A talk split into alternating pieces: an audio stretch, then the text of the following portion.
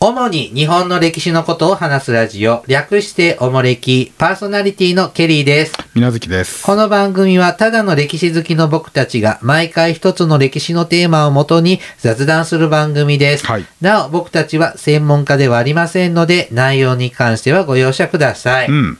はい、皆月さん、こんにちは。いこんにちは。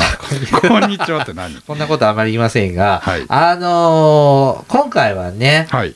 あの、洋食シリーズはい。です。久々の。 2回目。はい、2回目ですね。うん。今回はですね、うん。どこだこれは。えーっと、オフランス料理オフランス。はいほをね、中心に話してまいります。ははいい、参考にしますのはですね、う。うん。日本の洋食はい。という本で、えっ、と、青木ゆり子さんがお書きになり、はいミネルヴァ書房から出てる本を参考にしております。うん。はい。まずね、まあ、この、こ、この企画のシリーズが、まあ、洋食ですが、あの、洋食とか、はい。西洋料理って言ったり、はい。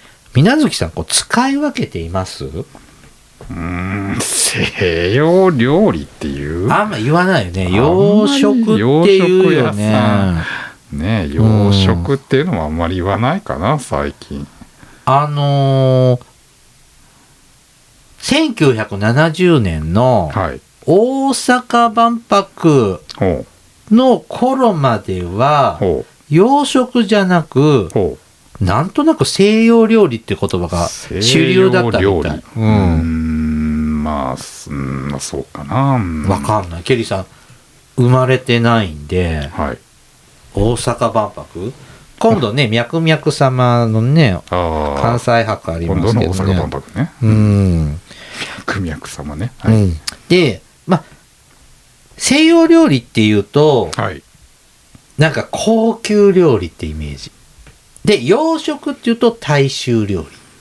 ちょっと庶民的な感じになんないあーまあうー、なんか西洋、西洋料理でもあんまり使わないよねって言葉がね、あんまり使わないかな。あとね、、使い分けとしては、うん。西洋料理の方は、主食がパあン。あ。で、洋食の方はご飯と一緒に食べるうん。っていう風な。まあ今なんかごちゃごちゃってしてるけどね。まごあ飯、ねうんライソはパンプレートでなんか選択できるし ね。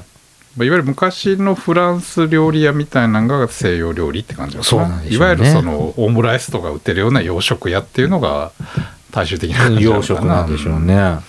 で、えっ、と、これ明治時代にね、えー欧米人と肩を並べるために西洋料理がね、日本取り入れていきます。はい。で、その、西洋料理を取り入れていく中で大衆化されたり、うん。日本にある食材、やっぱヨーロッパの食材手に入らない場合ありますから、うんえっ、と、そういうので代用してアレンジされちゃったり、はいはいはいあと日本人好みの味にうん。アレンジされたり、で、もしくは新しく進化させちゃった料理とか、うん。こういうのが洋食なのかうなっん。ていう感じで、こんこれから話していきますが、はい。洋食屋さんって行きますザ洋食屋さんって。うーん、まあ、たまにね、行きますけどね。ああ、そうですか。何食べるのうん。オムライスが大好きなんでね、オムライオス、ムライス。ああ、そうですうんか。チキンライスがすごい好きなんですよ。はい。今日もね、オムライス出てきますよ。あありがたいですね。はうん。じゃあ、まずね、この西洋料理、まあ、ベースはオフランス料理ですが、うん。カツレツ。カツ。 はい。えっと、これ、カツレツね。薄切り肉に細かいパン粉、または小麦粉と溶き卵の衣をつけて、うん少量の油で揚げた料理です。うん知ってるでしょ。はい。で、語源、カツレツの語源はラテン語のコスタ、コスタ。カスタ。コスタ。おうねですか、うんうん。かでもカスタって読め、とも読めるよね。まあ、ラテン語なんでローマ字読みでいいと思うんですけどね。うんあばら骨だそうです。へえ。で、もともとは、子牛や豚、小羊のあばら骨から取った骨付き肉の薄切骨付きの薄切り肉を肉、そのものを言ってた。うん、言ってたそうです。うんこれが英語ではカトレット、カトレット。フランス語ではコートレット、コートレットですねコートレットってなります。なので、このコートレットはヨーロッパ各地でうん同様の料理があります。うんで、日本に伝わったのはイギリスはい。式のものだそうです。うんで、日本で初めてカツレツが入ってきたのが、銀座のレンガ亭ってレンガいう亭お店のうん。うん。子牛のコートレットだそうですコー。銀座のレンガ亭ってご存知うん、まあまあ、こういう、なんか、洋食の歴史とかではよく聞きますな。そうですか古いお店ですよね。うん。えっ、と、レンガ亭で出されてたカツレツ、うん子牛のコートレットは、うん。天ぷらのように、うん。たっぷりの油で揚げて、あー千切りキャベツを添えて、ウスターソースをかける食べ方。はいはいはい。うん、こういう食べ方を提案したそうです。うんだから本当は少量の油で、揚げ焼きみたいなそう感でじすなね。んこだうろうかね。けながらこううね、んあのあやあ揚げ焼きやねまさに。ううんん。だけどこれ、もう日本のカツレツってがっつ天り、ぷらやなもう泳いでる状態やな。ねえ、そういう風な食べ方を提供しました。俺らにうん。で、えっ、と、子牛のコートコートレットは、味がくどく、うん評判が悪かったそうですう。ん子牛ってどういうの美味しいのなんか普通の牛肉でいいまのかなだだから草食べる前の牛だからおっぱいだけで育ってるからまあ肉が柔らかいとか言いますね。あーあんまりた食べただから要は牛牛カツだよねビビビーフカツか。ビーフカツ、ううんん豚じゃなくまあそうね。はいはいはい、でまあこれ日本人には評判が悪かったので、うんレンガ亭さんが改良して、うんポークカツレツうんを作りましたうんで、こってりソースを、えっ、と、あっさりしたソースに変えて、うんで、えっ、と、パンの代わりにご飯を用意したんですって。なるほど。ああはい。で、カツレツってあんまり言わないよね。カツレツとは言わんな。とんかつって言いますよね。とんかつやなはういん。とんかつって言うようになったのは昭和の初期だそうです。うんはい。なので、カツレツが日本の調理法にアレンジされたわけね。うんたっぷりの油で、で深い鍋で揚げます。ヨーロッパのカツは浅い鍋。かきや焼いきじゃあ揚揚げげ焼焼ききをするのに対して油たっぷりの油で泳がせる、うんまあだから天ぷら風な揚げ方をするってことですね。そうまあ、カツレツは食べないけど、とんかつは、まあ、とんかつも食べないね。家でうん。ま家で作る家で揚げいや作しらないないあ、買ってくるか、な、うんまあ、とんかつ屋行くかな。まあせやでなもと店で高いもんな、うん、でとんかつ屋も行かないけどねそれだったらハンバーグ屋行くか な、ステーキの方行くかなスーパーのあの冷たいカツ買ってきてカツ丼とあかあねそそうれいはうすのるはねしますうけどんうね、んうんうんはいああ僕一回昔名古屋に住んでた時は焼きとんかやあれ揚げ焼きとんかつの店ほがあってそこは行ったことあるう味噌カツじゃなくて、うん揚げ焼きで、うん、まさにこういう感じのそうそうそう油そうをそううんかけやがら焼くうみたいな、んううんん、行ったことあります。あんまり名古屋駅とか栄とかにない店だったけどね、へーまだあるのかな。はい。で、ちなみにですね、うん日本初のほう西洋料理店。はいね。これちょっとレンガ亭さんって先ほど出てきましたが、うんここじゃなくですねほう、初めて西洋料理店ができたのは、ほう1863年の長崎です。 63だまだ幕末ですね、で旧グラバー邸に西洋料理発祥の日っていうね、へえ、石があるそうですよ。うん、うん、でオランダ商館に奉公していた草野又吉さ上吉じゃんない上吉さんが料理を覚えてオーナーシェフとして開業したのが最初なんだって。うん。で、6名間のシェフは、オランダ商館でうん。料理を覚えた藤田元吉さんって人で、藤田健吉。うん、この人も、まあ、西洋料理の、うんまあ、元祖級の人たちなんですね。そうですね。で、あと、1868年、もう明治になる頃、築地のホテル館、うん築地ホテル館っうん。ていうとこのシェフは、フランス人シェフで、うん。ルイ・ベギューさんって人で、おうこの人は後に神戸オリエンタルホテルへおう。移るそうですけども、これも多分日本の洋食の走りの。走りの人。うん。あと、帝東京帝国ホテル、うん。横浜のホテルニューグランド、うん。神戸オリエンタルホテルうがん日本のホテルでの洋食料理の三大源流だって言われているそうです。ううんん。まあでも、ホテルなんですねう。ん。どっこも泊まったことないです ね。うーん。ないね。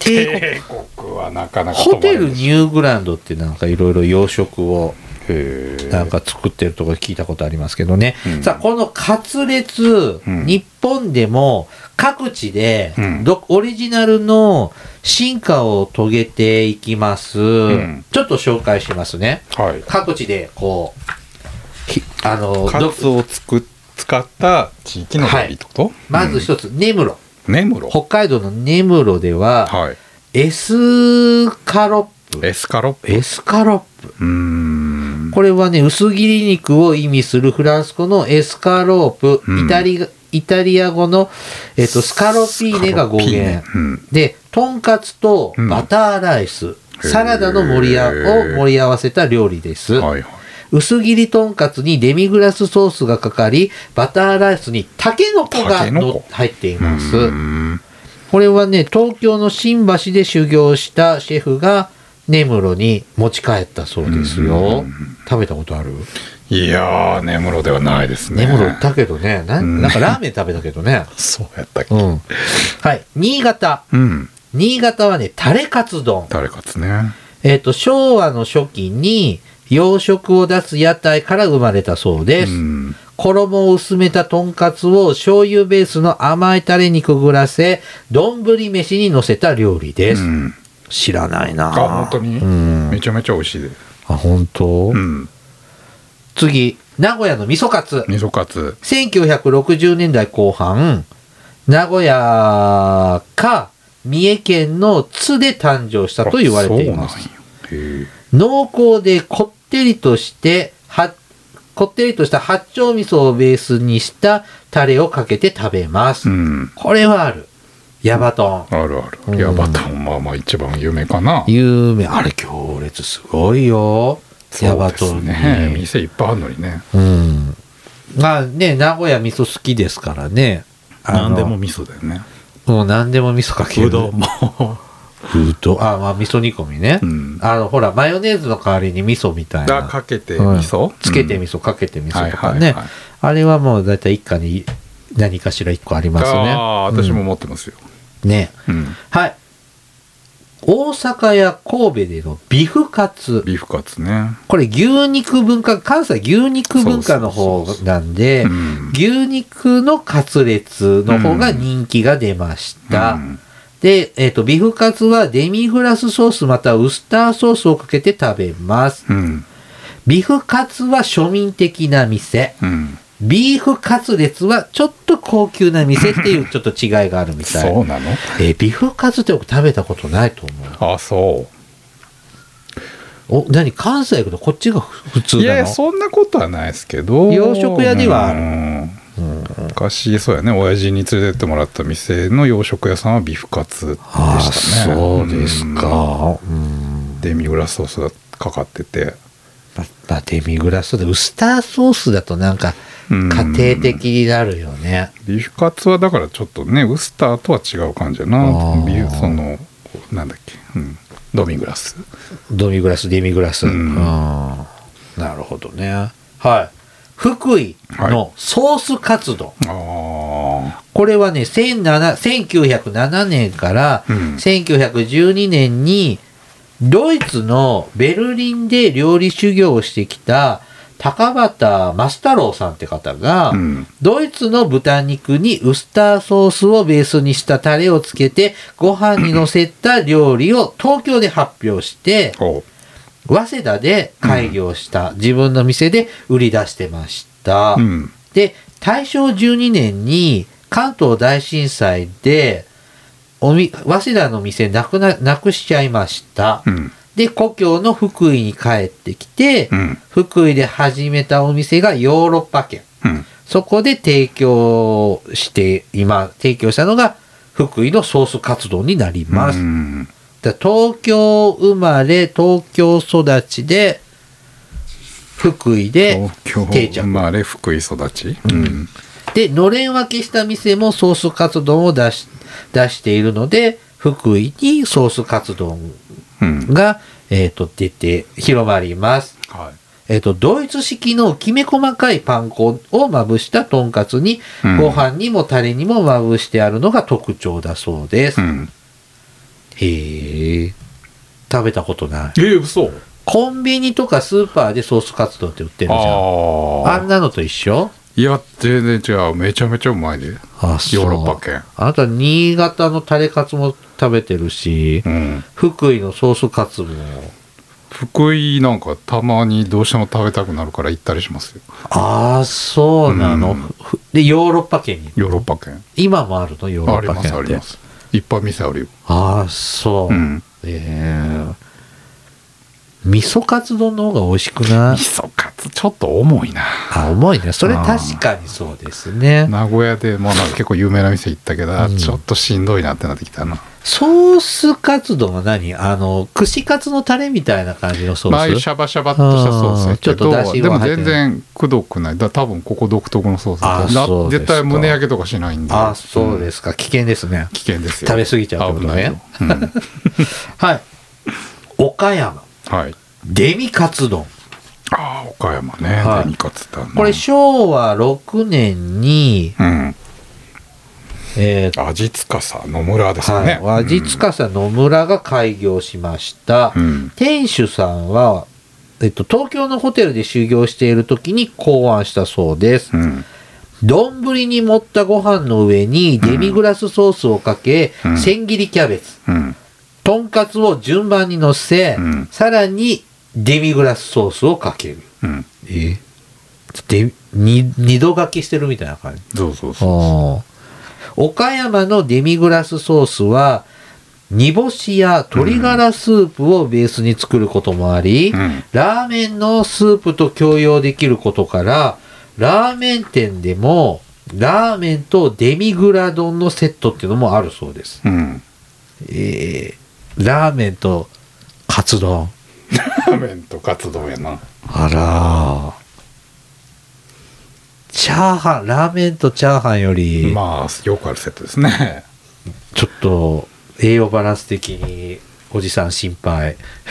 似たようなもんだろう えー食べたことない。デミグラそドうですかデミグラドームねちょっと野村って多分一番有名な店だとあ思あ、うそうなんですか。茹でたキャベツじゃなかったかなと思うんですけどねあもうそうだなその後改良があったのかもしれないうんちょっとまあなんていうやぼったい感じのデミグラスソースでちょっと粉っぽいっていうかあなあんていうかはいはいはい。ドロッとしてる感じ。ドロッとそうそうあーあの片栗粉みたいあはいはいなちょちょっとこはいはいうなんていうかあのねハッシュドビーフっていう感じじゃない感じのはああ、そうですか。あらまあ。はい、最後ね、いとんかつシリーズ。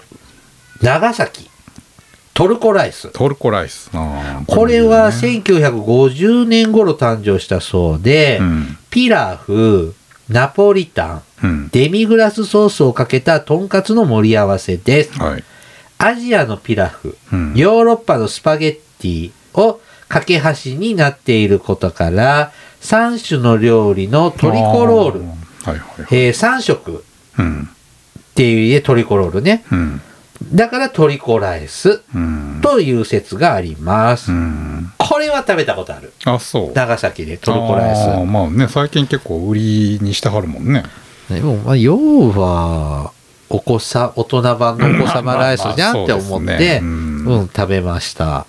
どこか、なんか別に名店みたいなとこじゃ、え、うん発祥の店で食べたのかなまあね別まあちょにどれも、いやまあそれは一つ一つは普通に美味しいですけどね、うんはいうん組み合わせの問題という感じだなそうですね。盛り付けとね、うんまあこれもと、まあ、とんかつが乗ってるってだけで、うんエビフライの店もあるような気もしますが、うんまあ一応でもルールとしては、ナポリタンとスパゲッチーとピラピラフフとですカツねだねうんうんまあ美味しいものしか乗ってないってま感あじそうですやね。などれだって美味しい。しいよねはい。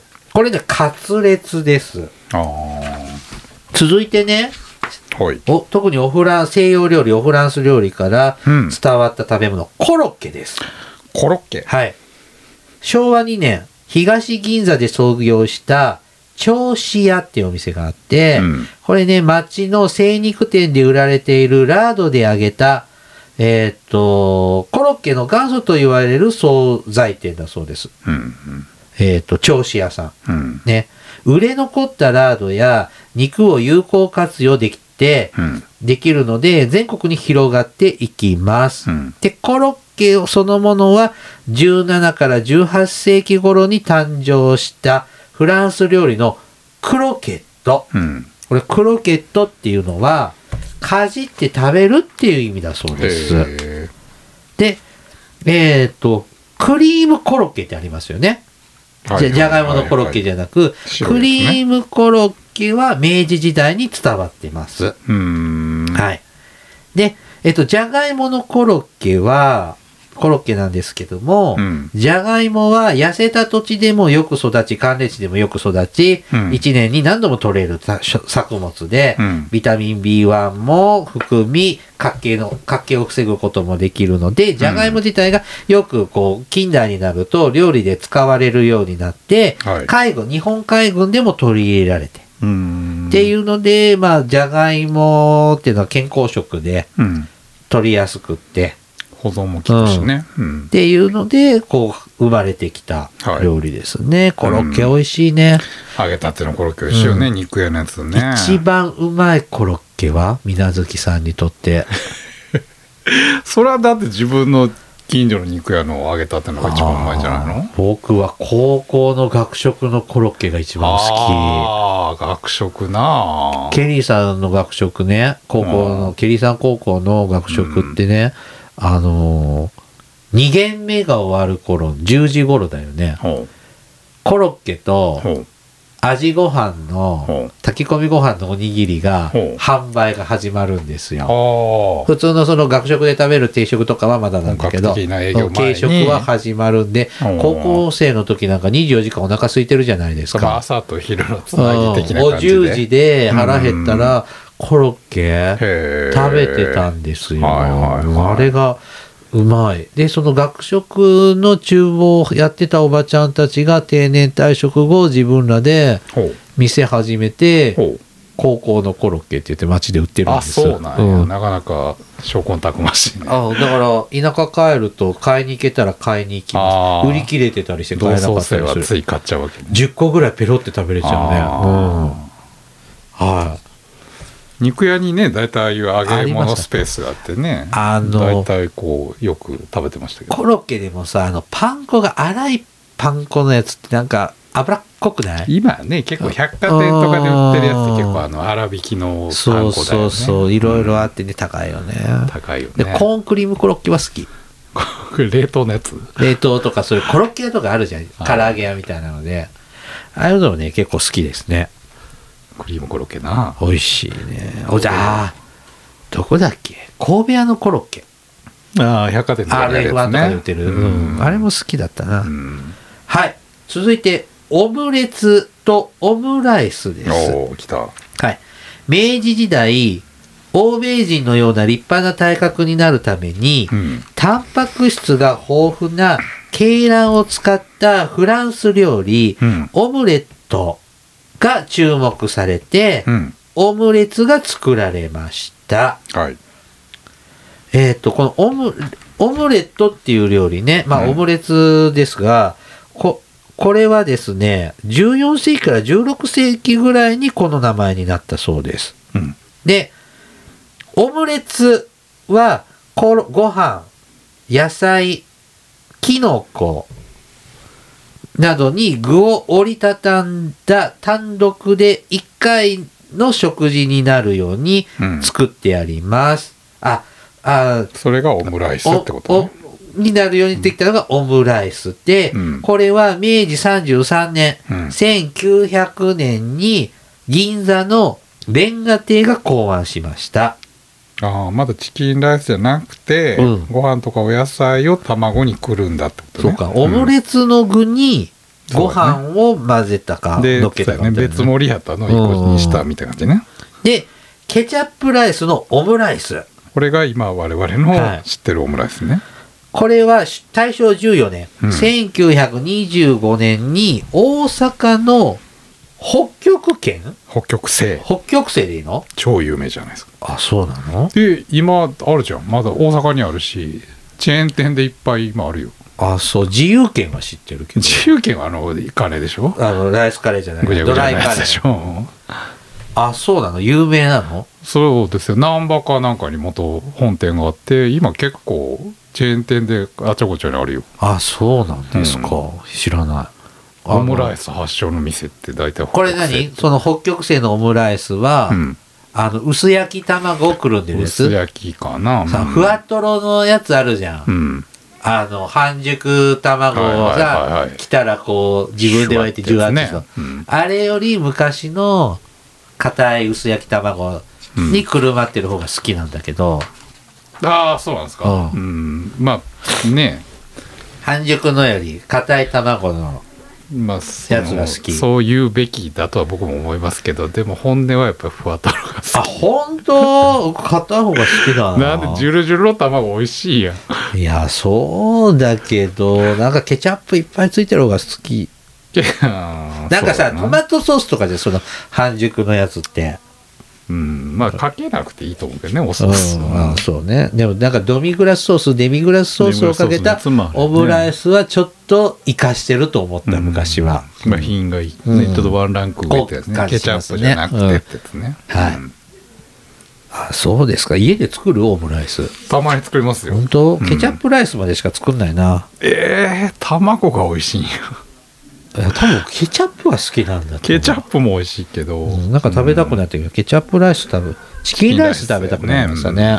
はい、続いて、ハヤシライスうん。ハヤシライスはいはいこれは上野の西洋圏のうん林さんが、はいまたは丸善の林さんが発明したとも言われています。うんまあ、林さん関係が作ったそうで、ハヤシっていう人が作ったからハヤシライスハッシュドビーフウィズライス。うんで、これはにハハッシュドビーフウィズライスは、細切れの牛肉のライス添えうんがなまったものとも言われています。うんちょっと語源は様々な説がありますが、はい林ライスは明治時代に登場します。うんハッシュドビーフはう、んデミグラスソースをベースに作られてるんだって。おで、林ライスは、ほうトマトケチャップがベースかな。うーんあそうな無理やり分けるとそうかなというぐらいであ、ー明確な違いはないそうです。うーん